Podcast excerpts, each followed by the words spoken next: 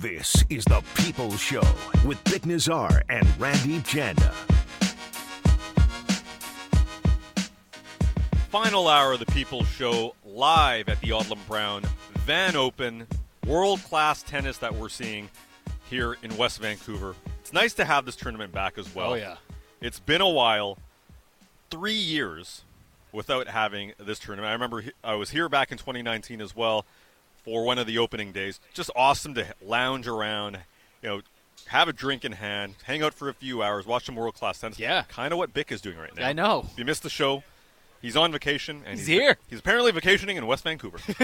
He had that conversation with Canberra. He did, yes. He rented a house out here, apparently.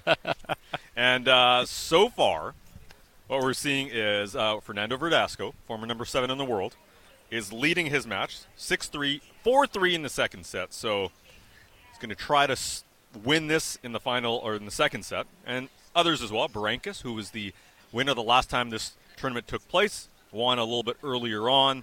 And you're going to be able to see some uh, other Canadian content as well. Rebecca Marino playing a little bit later on today. Jeannie Bouchard has an expected uh, time of three ten, so we'll see if they stick to that schedule. Should be getting started on her court, uh, which is center court, in the round of thirty-two here in a few moments' time if that match before it wraps up. But as of right now, uh, I think they're just getting ready. It seems like they're hitting some warm-up balls. Yeah, it looks like warm-ups from over there. So... exciting stuff. Curious to see how she responds. It's obviously been seventeen months without playing tennis, competitive tennis. She had shoulder surgery. This is a, a difficult spot for any athlete, but her struggles were well documented even before that, before those injuries. So excited to see what she has in store. She's admitted that the bar is pretty low. She just wants to get out there and hopefully win matches, but at the same time, get those reps in. Uh, it is the People Show live on location, and did want to talk about the Vancouver Canucks here as well. It's quiet season. As somebody who texted in earlier on in the previous hour said, it's like Lou Lamorello time, just quiet. Nobody's saying a word. We're hearing conversations about J T Miller's contract as we have all summer long, but there's been no news really since the draft. That's the last time they talk. But once you start thinking about this team, what it's going to look, what it's going to look like, and especially with the way that this team is built out right now. There is depth on the wings. When you have Podkolzin maturing, hopefully this year, you have Kuzmenko, big addition in free agency, European free agency. Yep. And you add Ilya Mikheyev, who makes this P K better, but also five on five, he's going to add a certain type of player that is going to work well, should work well in your top nine. Gives you options on the wings, gives you depth. But the question I have is, the center position. On paper, as of right now, you could ice a lineup with J T Miller, Elias Pettersson, Bo Horvat as your top three centers, if you want to. Mm-hmm. And Curtis Lazar would be your fourth. Which we saw a, a fair bit last season. We did. Now, is that something you'd want to continue with? Or is that something that you say, hey, load up and have one of those other guys play on the wing? Go back to the Lotto line, for instance. Because I, I do think they're in a position right now where they'll probably use both of these options. But on opening night, what do the Canucks come with? What do you want to see first? I would want to see them load up. I think we'll see the the, the center spread. But I, I think that, and, and for me, it's it's Miller on the wing. Um And then you, you go to him as a center uh, later, and, and it's it's such a great luxury to have, to be able to put a player who can be a dominant first-line winger, uh, as we've seen him do in Vancouver, and move to, you know, we call it third-line center, if you will, yeah. But he, he's still playing a ton of minutes, right? So it's it's more about trying to get the most out of what you have. But I, I start with loading it up, and if I, I would... I would go probably him with with Pettersson, um, and the Lotto line, like you said, Randeep was. I mean, that line with Boeser in twenty nineteen twenty was so good, fireworks. And it it has been a couple of years, and there's been ups and downs for. You know, Miller certainly was not at his best for a lot of the um, the the Canadian division season, and then last year with uh, with Brock Boeser having a down year. that line, and, and Pettersson, of course, also having his, his ups and downs in that stretch, yeah. too. It, it hasn't made, uh, it, or hasn't worked, those three together. And I don't know if it, the, the third necessarily has to be Brock Boeser, but I, I, I would like to see Pettersson and Miller reunited.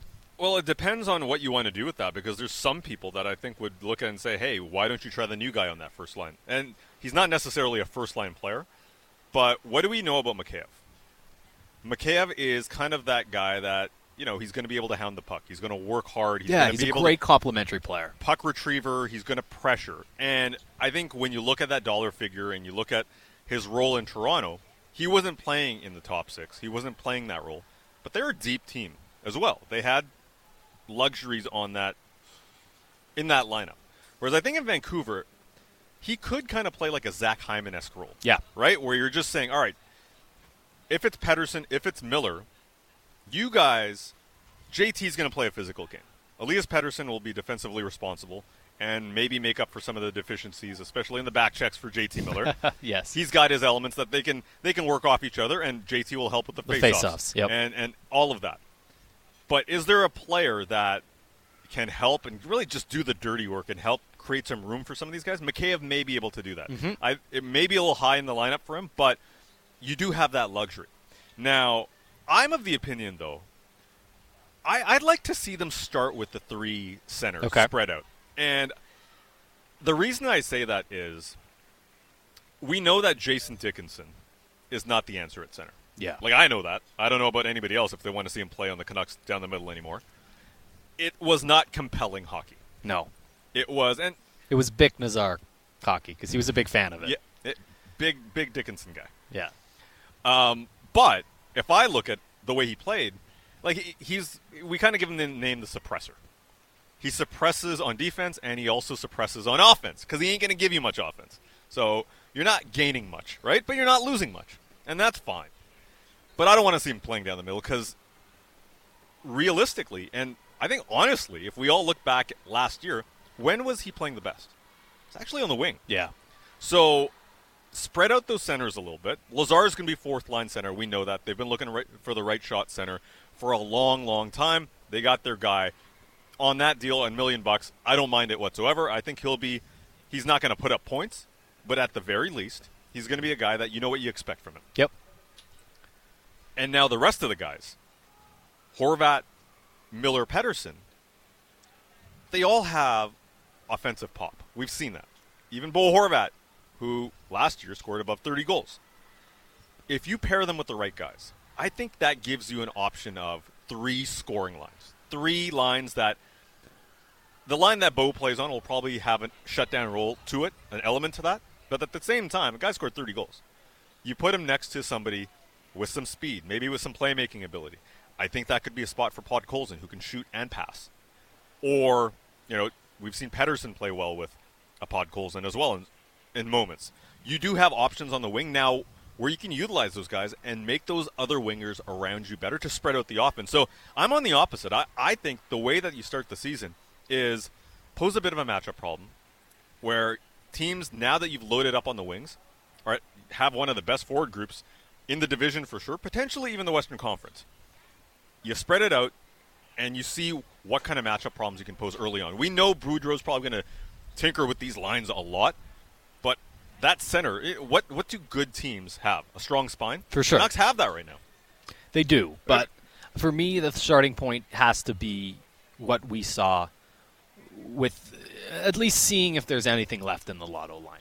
Because that line, statistically, and it was a small sample, it was not even a full season, but they had numbers that were similar to the Bergeron, Marchand, Pasternak line in Boston in terms of goals for mm-hmm. and expected goals for and the way that they were able to turn possession into offense. They were a legit top five line.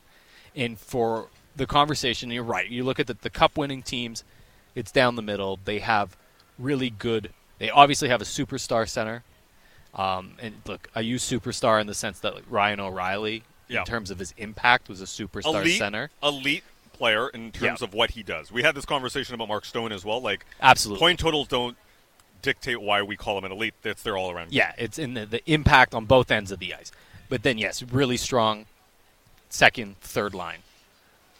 I, st- I think with this Canucks team and the way that they're going to have to win, I'm looking to see if I can have one of the best lines in hockey first before going and look. At least they have some more options, because last year we were talking a lot about, okay, where does Garland go? Uh, you know, the, the the bloom has really come off of Höglander since yep. then. We were talking about that, and could he be? And it seems like, you know, in, in Mikheyev, it's like, okay, we're going to go get a guy that can do the things we think Ho- Höglander might be able to do, but he can do them right now.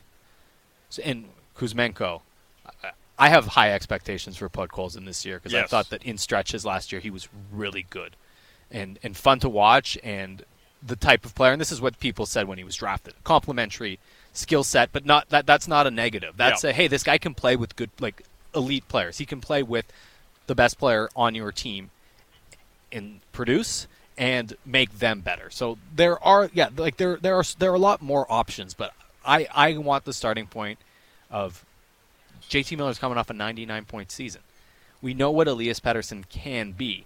Let's see if we have, if there's anything left. And that's, and I said, it doesn't have to be Brock Boeser.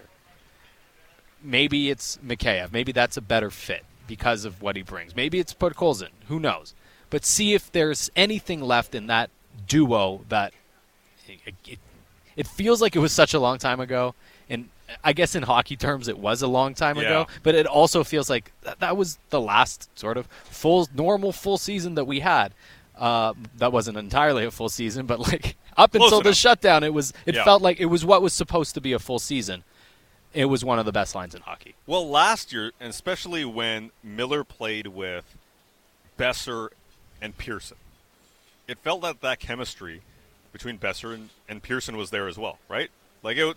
Listen, Brock Boeser had a, a rough season, and we know why. Yeah. It was a tough year off the ice for him, tough year on the ice. But there were elements there. There were moments where, wait, that, that line, Tanner Pearson did the dirty work, and J T and Brock, they had success with that. So I think that duo, uh, we'll have to see about that, because the J T and Pettersson one, I'm not I'm not so sure. I'm not so sure how if they're going to load that up right off the bat. But, hey, you're right. They do have history.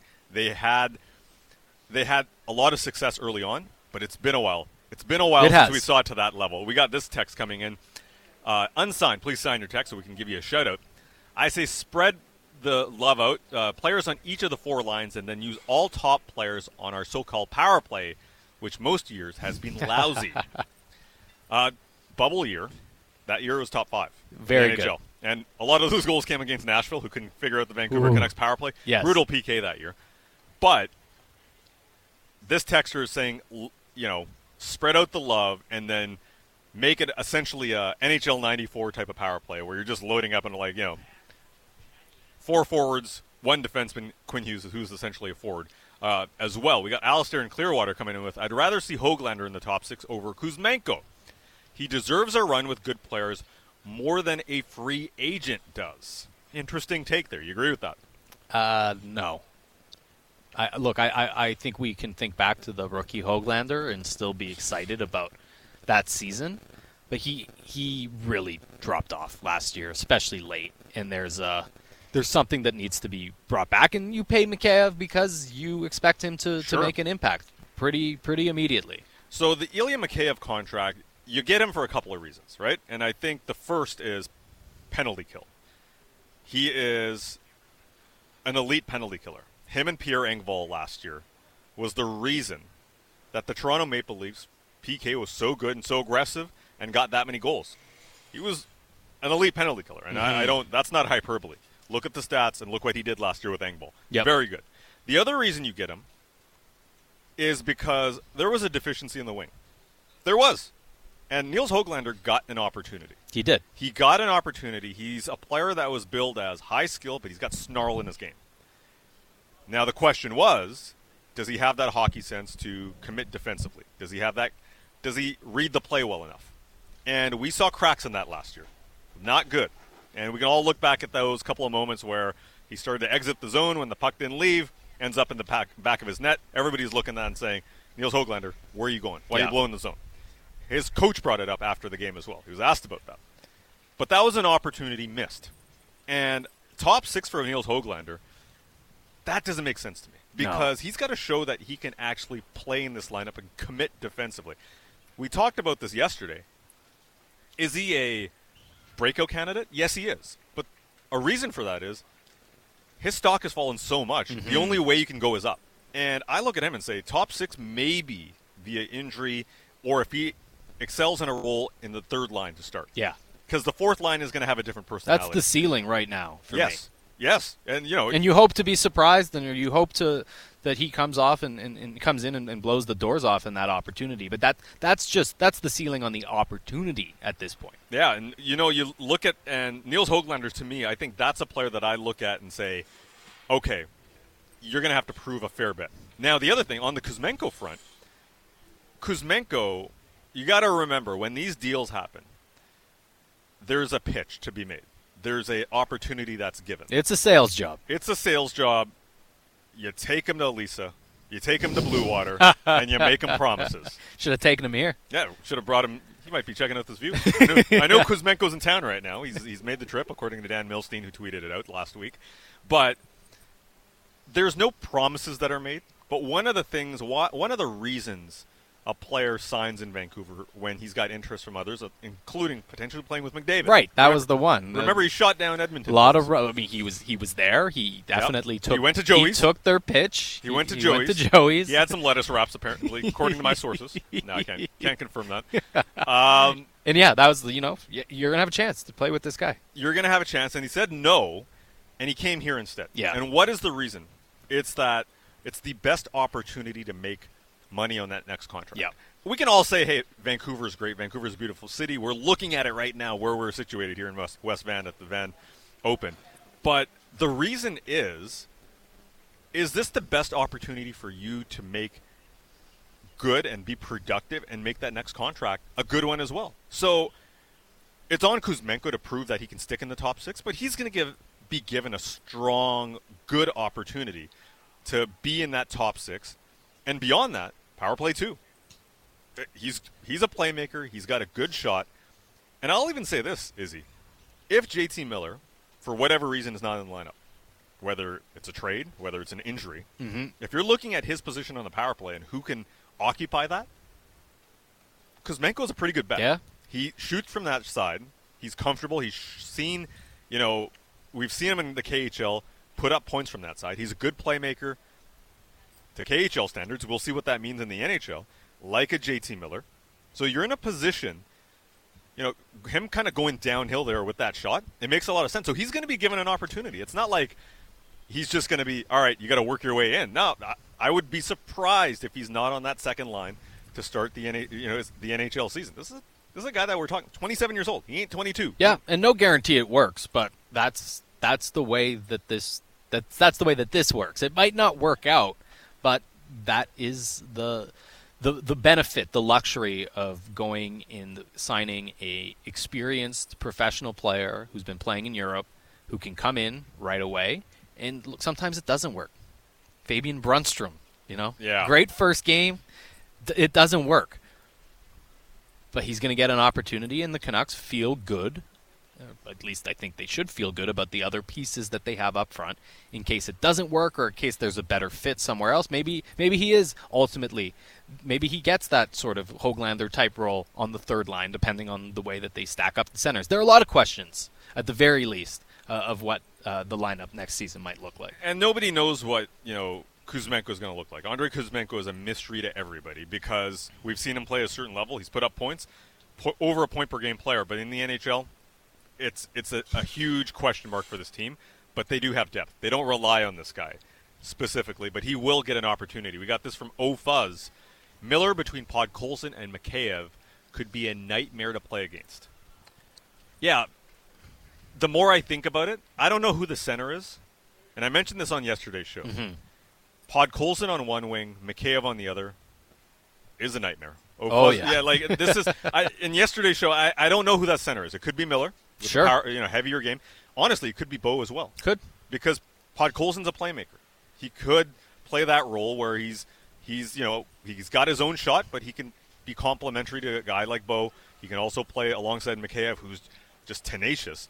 But yeah, that whoever you put in the middle, I think that's going to be an extremely strong duo on the wings to, to play against. So we'll see what happens. We're going to bring this back a little bit later on before we're done with the show a little bit later on. But now it's time for Don't At Me. Your takes uninterrupted. Don't at me. Text in your submissions to six fifty, six fifty. Don't at me. I said what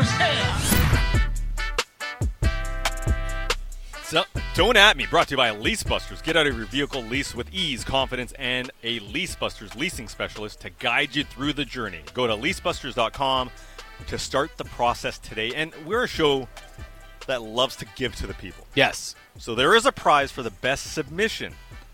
A nooner at the Nat, you can win a pair of tickets to see the Vancouver Canadians take on the Hillsborough Hops on Friday, August twenty-sixth. So get those submissions in, six fifty, six fifty. Izzy, I'm going to start it off here. Okay. Don't at me, but I think Nat Bailey Stadium and the Od- Odlum Brown Van Open are tied for the best sports venue. You know what's really funny? In the city. That is exactly the thought. That's where I was going. Honestly, man, like it's hard not to. Because I was going to say, you guys have done quite a few shows from there this yes. year. That's a that's a nice benefit of that relationship. You get to work at Nat Bailey. I was going to say this is this is either pretty close, or oh, it's up there. Yeah, it's tied for me because like we're hanging out. There's a nice breeze. I got a couple of people blocking my view, uh, one of them being Bick right now, but other than that, it's pretty good. You know, we're used to it. We're used to it, but this is an unbelievable venue, just like Nat Bailey Stadium. Yes. So that's my Don't At Me. Uh, you got one? That was, that's still, that's where I, I was going. That's right. where I was going. This is why we uh, we discussed this before the show, but no, we don't. Don't At Me. This come in from Rager, but the Canucks will have a top five power play and P K this season. That's not a... That's not a crazy take. Like, potential is there. Sure. And they're making the playoffs if they have that. Yes. And so what what are the things that we generally say, right? A lot of times what happens is when a team wins because of goaltending and a power play, we say, yeah, but they're five on five. Yeah. Good. But the fact is, you'll take it any day if your power play is top five. You'll take the goaltender being elite mm-hmm. because that's a part of the game. It's not like it's not a part of the game. If I look at that power play, and we've all talked about this, they've underachieved. With Pettersson, with J T, with Brock, with Bo, and a Quinn Hughes, yep. and depth. Oliver Ekman-Larsson, if he's on most other teams in the N H L, probably half other teams, he's probably running their first power play. So they do have that depth. They've just underachieved. I'm curious to see how Jason King, and maybe Mike Yeo might have a role in this as well, as mm-hmm. now being kind of the lead assistant on this team. Yep. How that's changed, but the P K I'm excited for because I think Mikheyev does change it that much. Mikheyev, Lazar. Lazar will too. That's uh yeah, that's that's massive. And those are, I think you could call them modern penalty killers because they are relentless. Yep. Um they're they're tactically smart in, in playing the, the lanes and know what they need to do, but their mindset is I'm I'm winning the puck.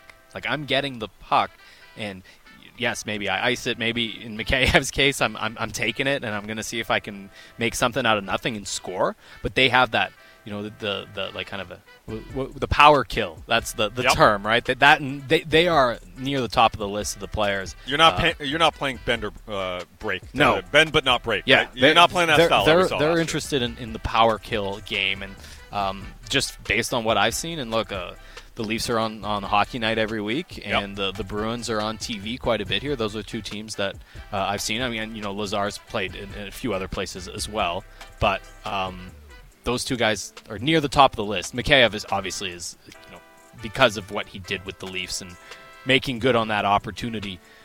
That that is yeah, I, I am looking forward to that because it, it's been you know even the years where the power the P K's been okay, it's been okay.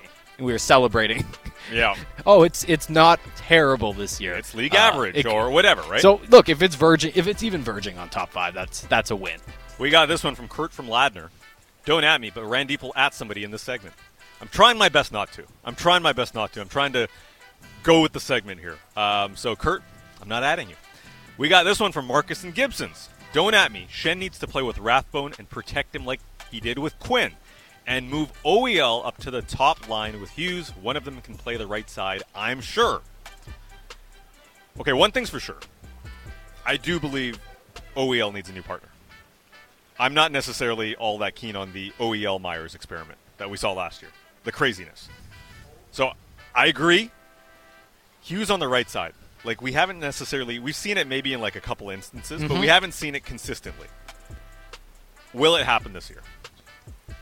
That, to me, is more uh, break glass in case of emergency. Have you seen that defense? I know. It's not an emergency, but it's pretty close. I know, but, like, I'm st- I'm trying more moves to keep him on his natural side before uh, – I'm I'm certainly not building out the defense with him on the right side at this point.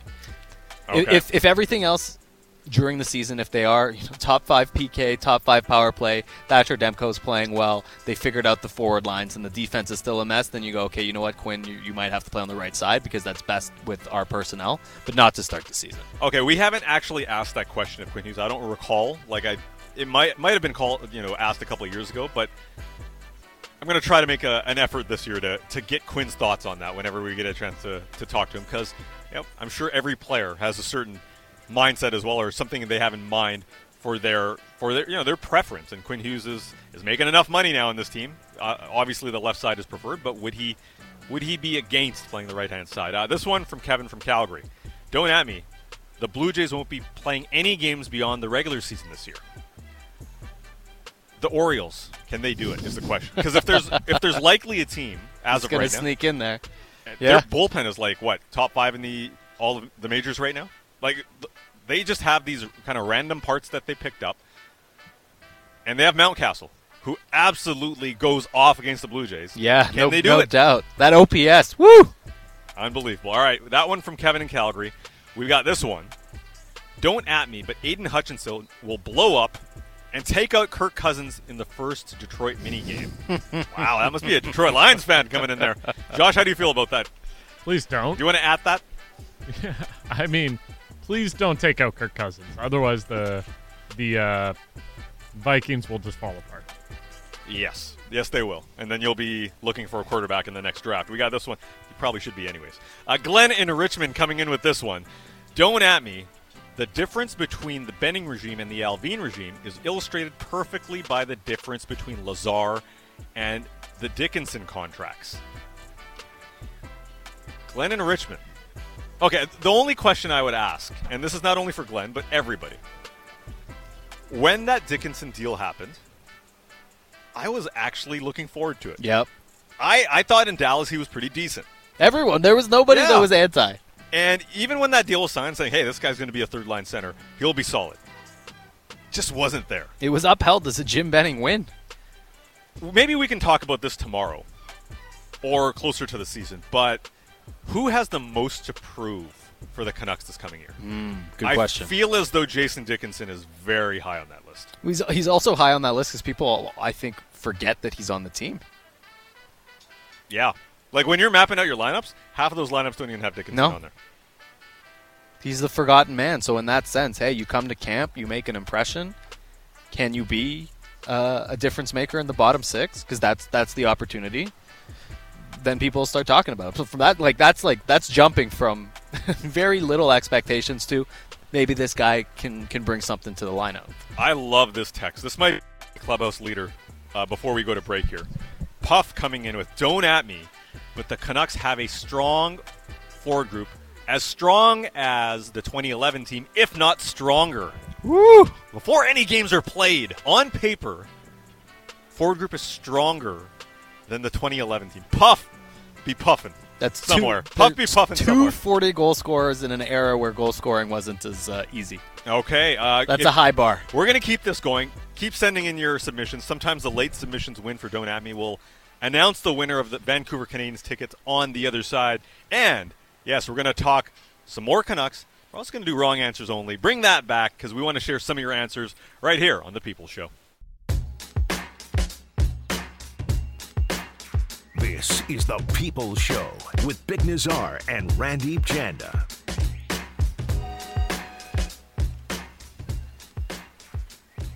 Final segment of The People Show, live from the Odlum Brown Van Open. This hour of The People Show is brought to you by Douglas Lake Equipment. Get the quality turf, construction, and ag equipment you need while staying under your salary cap at the closest Kubota dealer to the Lower Mainland. Douglas Lake Equipment dot com. And as we speak, Jeannie Bouchard is on center court playing here at the Van Open. Mm-hmm. So the match is getting started, has gotten started, and we'll see how she fares uh, in her first match in seventeen months. She's playing against Ariane Hartono of the Netherlands. So something to watch there. We'll try to keep you uh, posted here at the very least. If you can, you, you do want to follow along, you can always follow Odlum Brown Van Open on Twitter for updates. But um, interesting moment for her, obviously a big moment in her career. She had the, uh, I guess you could say, the strongest part of her career and, and the most successful at this point in time, uh, twenty fourteen, when she mm-hmm. was making semis and quarterfinals and finals at Wimbledon, uh, hoping for, she's keeping the bar low, just wants to get this match in, get that experience, get those reps in. So we'll keep you posted on whatever happens in that match while the show is going. Uh, don't at me. We did have it last segment. Do want to award those tickets to the Vancouver Canadians game. And I got to say, I'm going to go with this one. Okay. Mentioned it before the break because yep. it started, got me thinking, and that's kind of the goal here with Don't At Me. Does it get you thinking? Does it get you fired up? Puff, bring in the heat. Don't At Me, but the Canucks have a strong forward group, as strong forward group as the one in twenty eleven, if not stronger. So, Puff, congratulations. Hot takes. We welcome them here on the People's Show. Bring it, and uh, congratulations. You get the C's tickets for the Nooner at the Nat on the twenty-sixth. So I'm looking at that twenty eleven team right now. We know about the Twins. We know about Kessler. We know about Samuelson, who was a fifty-point guy that year. Yep. Burroughs, near fifty-point guy. Mason Raymond was forty-point guy. thirty-nine points, pretty close.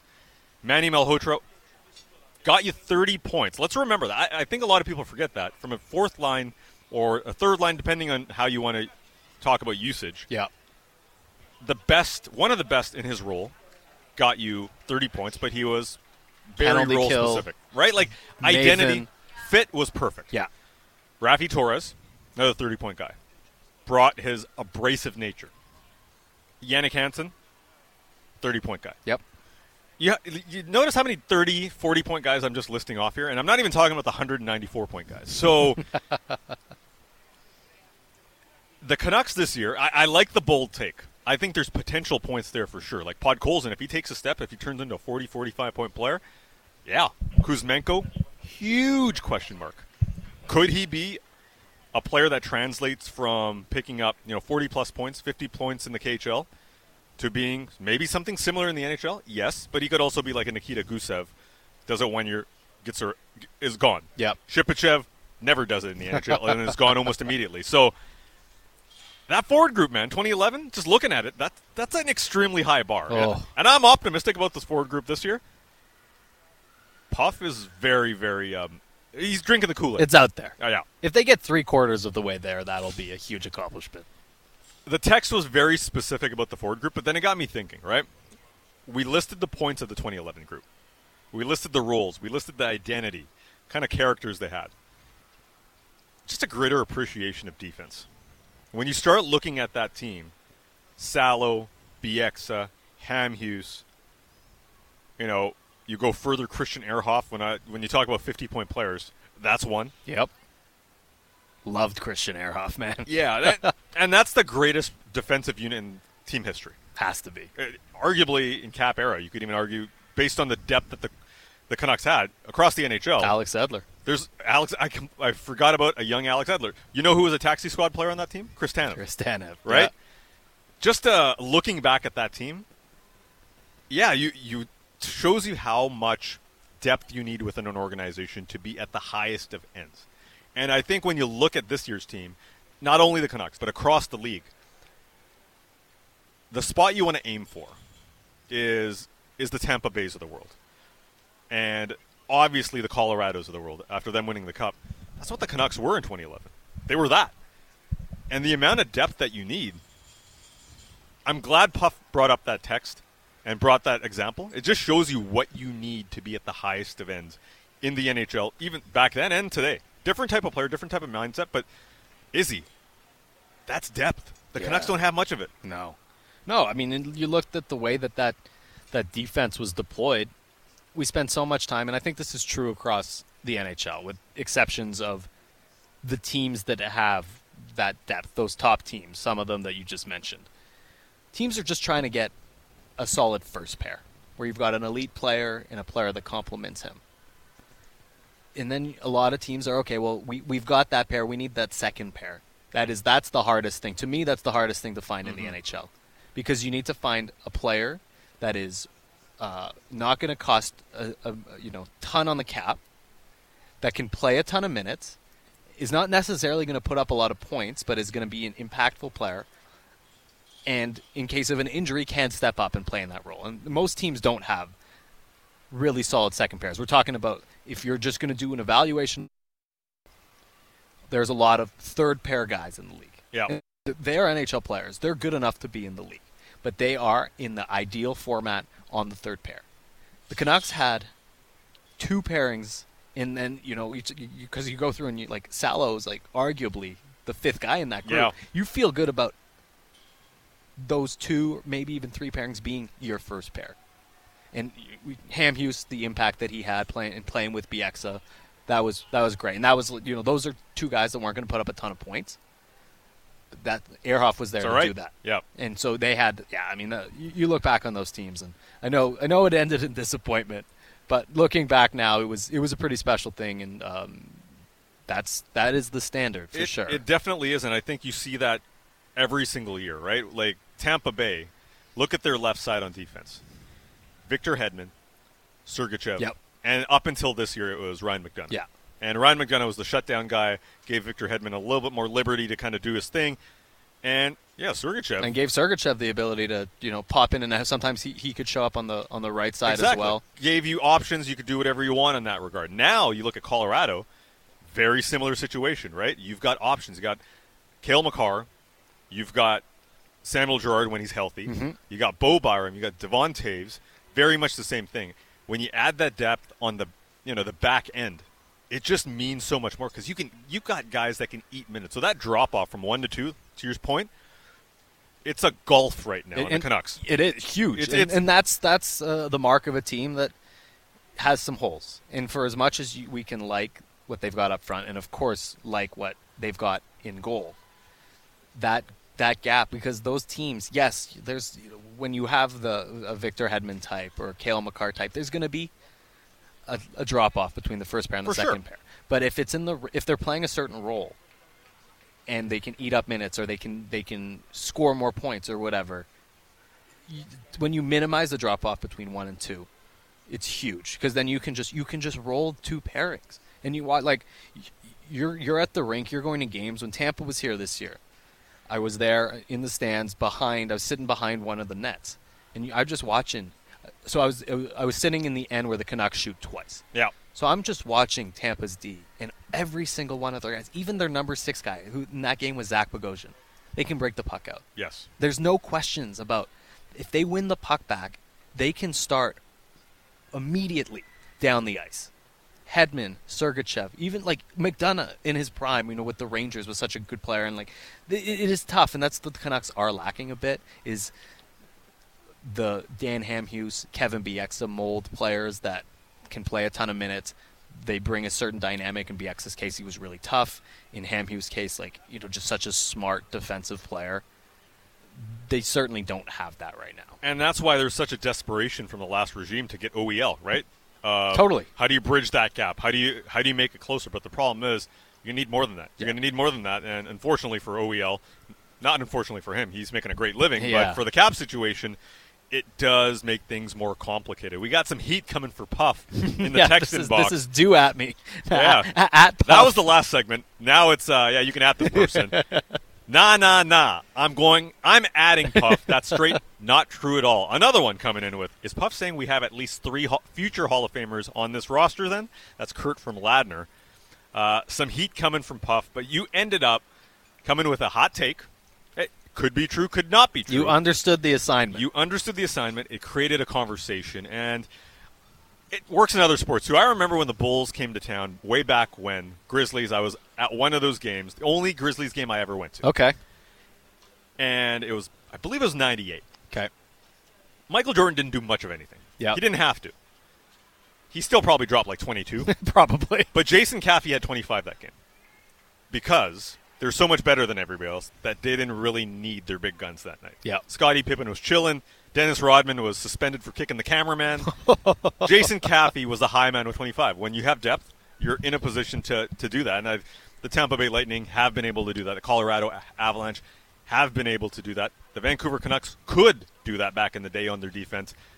How do they get back to that level? It's a long-term project. You can't get there really all that quickly because in order to get up, get um, you know, good defensemen, you do have to give up something. Uh, this text coming in, you guys sound make our D, you guys make our D sound a lot worse than it is. Realistically, we just need one fast, uh, tough player for Quinn. Okay, we did our defensive rankings earlier on this week, and I think the Canucks probably have the fifth best defensive unit in the Pacific the division. division. In yeah. the division, I don't want to alarm you. It wasn't. The, it no. wasn't the league. It wasn't top five power play, yeah. top five P K, no, no, no, top five D. I don't think they're. I don't think they're the, you know, bottom two, bottom three, but I think we understand that there's some serious deficiencies there, right? You've got you're really missing that number two defenseman to your point, maybe yeah. even that number three guy. Yeah. But at least number two, I, I think O E L can be a good good three, yeah. but number two for sure. So I'm not really low on this team's defense, especially when you start looking at the rest of the division because the rest of the division's not that great either. But they are missing some things. They are missing some obvious things. And that's why I – maybe it sounds like we're tough on it, but the defense, look at it. Luke Shen is good, but you need to upgrade. You need to raise the bar every now and then as well. So it's a tough, tough thing to do for management. Defensemen are tough to come by. So, you know, you have to dra- draft them as Johnny Babula uh, texts in right now. Comes down to scouting, drafting, and getting your money's worth while they're cheap and young, and that's something that they haven't been able to do. They got one defenseman in Jack Rathbone, but they don't have – much more than that. Maybe that changes with a Truscott. Can he be an N H L player? Mm-hmm. Maybe that changes with a Yoni Yurmo. Can he be an N H L player? You got a couple of wild cards, no sure thing, but the Canucks are the, not the only team on that front as well. There's other teams trying to figure it out. All right, we got a few more minutes. I want to bring back wrong answers only. Let's you better end off uh, the show. People are asking for it in the box. Uh, Rager's saying Randeep totally forgot about wrong answers. You got called out, never, man. Never forget about wrong answers only. It's my favorite segment. No, it's not. Confession Friday is your yes, favorite. Yes, that is that is absolutely true. Have you done a Confession Friday? Yeah. Oh, yes. So good, right? Yeah, a couple of weeks ago, it was an experience. It, I had to go take a bath. Uh, that's exactly it. If you have a shower after that, that's the way it's done. You feel dirty after it. Hearing and seeing people's all all their sins, but right now, wrong answers only. What will P G A golfers discuss at their players-only meeting? We had uh, a bunch of answers come in a little bit earlier, and varying degrees. Some saying, a couple of texts on this front. Minor Matt, we'll put your name on it. They're asking, I wonder what's up with J T Miller. Discussing trade proposals for J T Miller. I expected that one to come in. Yep. six fifty, six fifty, hit us up with yours. Niner Matt also came in with. They're talking about how bad Manchester United is. We're all talking about that. That, that'll be a long meeting. Yeah, going for years. Jason in South Van. Wrong answers only. Players will discuss whether a back alley street fight a la Anchorman would be a good way to decide who the best golfers in the world are. Live Tour, Live Series versus the P G A Tour in a back alley fight. Who's bringing the Trident? Yeah, I don't know about that. Which side is uh, John Daly on, by the way? Do we know? Whichever side gives him a golf cart, a cigarette, and a can of Diet Coke. Yeah, yeah, probably. Low standards there. Yeah, he's not talking Learjets anymore. No, he's. I don't. He might even have his own Learjet. Doesn't he have like his own clothing company that makes a fair bit of money? Yeah, I think I think he's done okay. They're hideous shirts and pants, but hey, man, he's doing all right. He's doing all right. We got this one. Uh... Max in the U S. Boys, they're obviously discussing the potential J T Miller trade before the next deadline. We got another one. Rager texting in. They're discussing how they can rig the randomizer to get into the People's Show Fantasy League. Yeah, that's an exclusive club.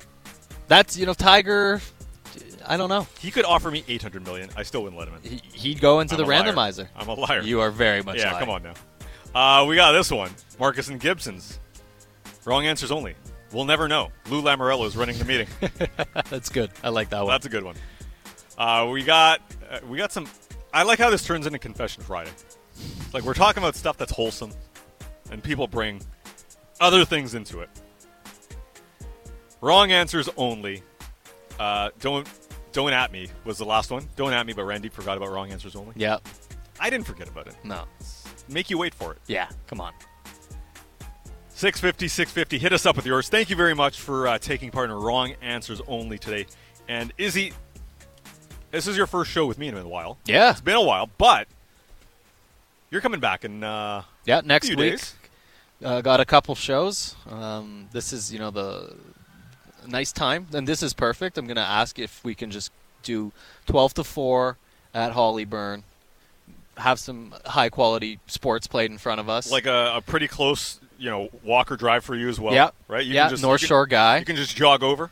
Because the week after that, I'm doing mornings again uh, with Jay Dodd. Yeah, good luck with that. So Good luck with that. that this is this is the easy living. Okay. Okay, before we let you go, and uh, we got a couple more minutes left in the show, uh, you covered the Blue Jays for years. Yep. What do you do with Kikuchi? Oh, man. Yeah, I'm, I'm, I, I saved this question for the last question of the day today. On purpose. Do you, your twelve million dollars guy, year one of that contract, do you just say, all right, go go chill in the bullpen, we'll call you when we need you, or do you keep on bringing him up? At this point, you, you got to sit him down. It's been that bad. Like, year one in? Yeah, because, I mean, look, in baseball, things can flip, and next year he can come back and, and, and be in the rotation, but you have to you have to manage the team. Uh, day to day, and and right now that's that's he, he's simply not been been good enough. I know they felt like like the thing is Barrios. He's just signed a long term extension, and he looked like he was he definitely was changing the way he was pitching. He was going for more strikeouts than normal to make up for the fact that he was having a a less than stellar season. But the last couple of starts and the last start in particular were rough. But with him, you don't really have a choice.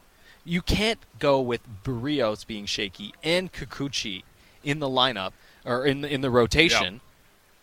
when you're you're holding on to a wild card spot. You can't have two pitchers. You'd rather take a chance with a Mitch White. It is getting real now. So like you can't, to the point of, yes, you've made a healthy investment, but if it costs you games in something that could be decided by a game or two, yep. against a team who is an upstart that they sold at the deadline. It the doesn't up- bat. It doesn't mean that uh, that his tenure in, in Toronto is, is over. Yeah.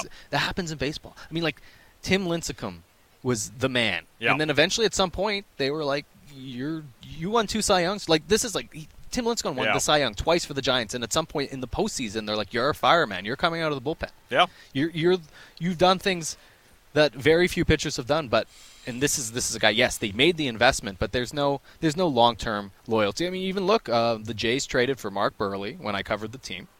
And uh, he wasn't on the roster in twenty fifteen. He wasn't on the playoff roster. He wasn't. He wasn't going to pitch in the playoffs. And that's a guy who, like, borderline Hall of Fame, probably Hall of Very Good, perfect game, no hitter, World Series yeah. champion. He was left off the roster. It wasn't even just this guy's not going to start for us. And you know, maybe you could compare the two teams that way, but. Yeah, uh, he, he's he's got a. It, it just hasn't been good enough. And if Barrios is the guy that you've committed to.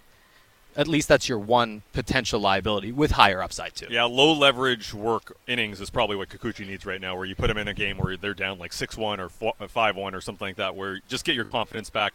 Uh, Jeannie Bouchard on center court right now. She's down four two in the first set, so we'll see how that goes. Keep an update on Odlum Brown on Twitter, Odlum Brown Van Open. And uh, this hour of the People Show has brought, been brought to you by Douglas Lake Equipment. Get the quality turf, construction, and ag equipment you need while staying under your salary cap at the closest Kubota dealer to the Lower Mainland, Douglas Lake, uh, Douglas Lake Equipment dot com. And that's it for us today. Thanks to Izzy for coming in today. It was and fun, co-host, man. Co-hosting. This is a, a great background and a great backdrop for the show, and just very happy to be here as well. Thank you for tuning into the People's Show. Make sure to download the podcast. For Josh, Lena, Izzy, I'm Randeep. We'll talk to you tomorrow. Blue Jays baseball is next on Sportsnet six fifty.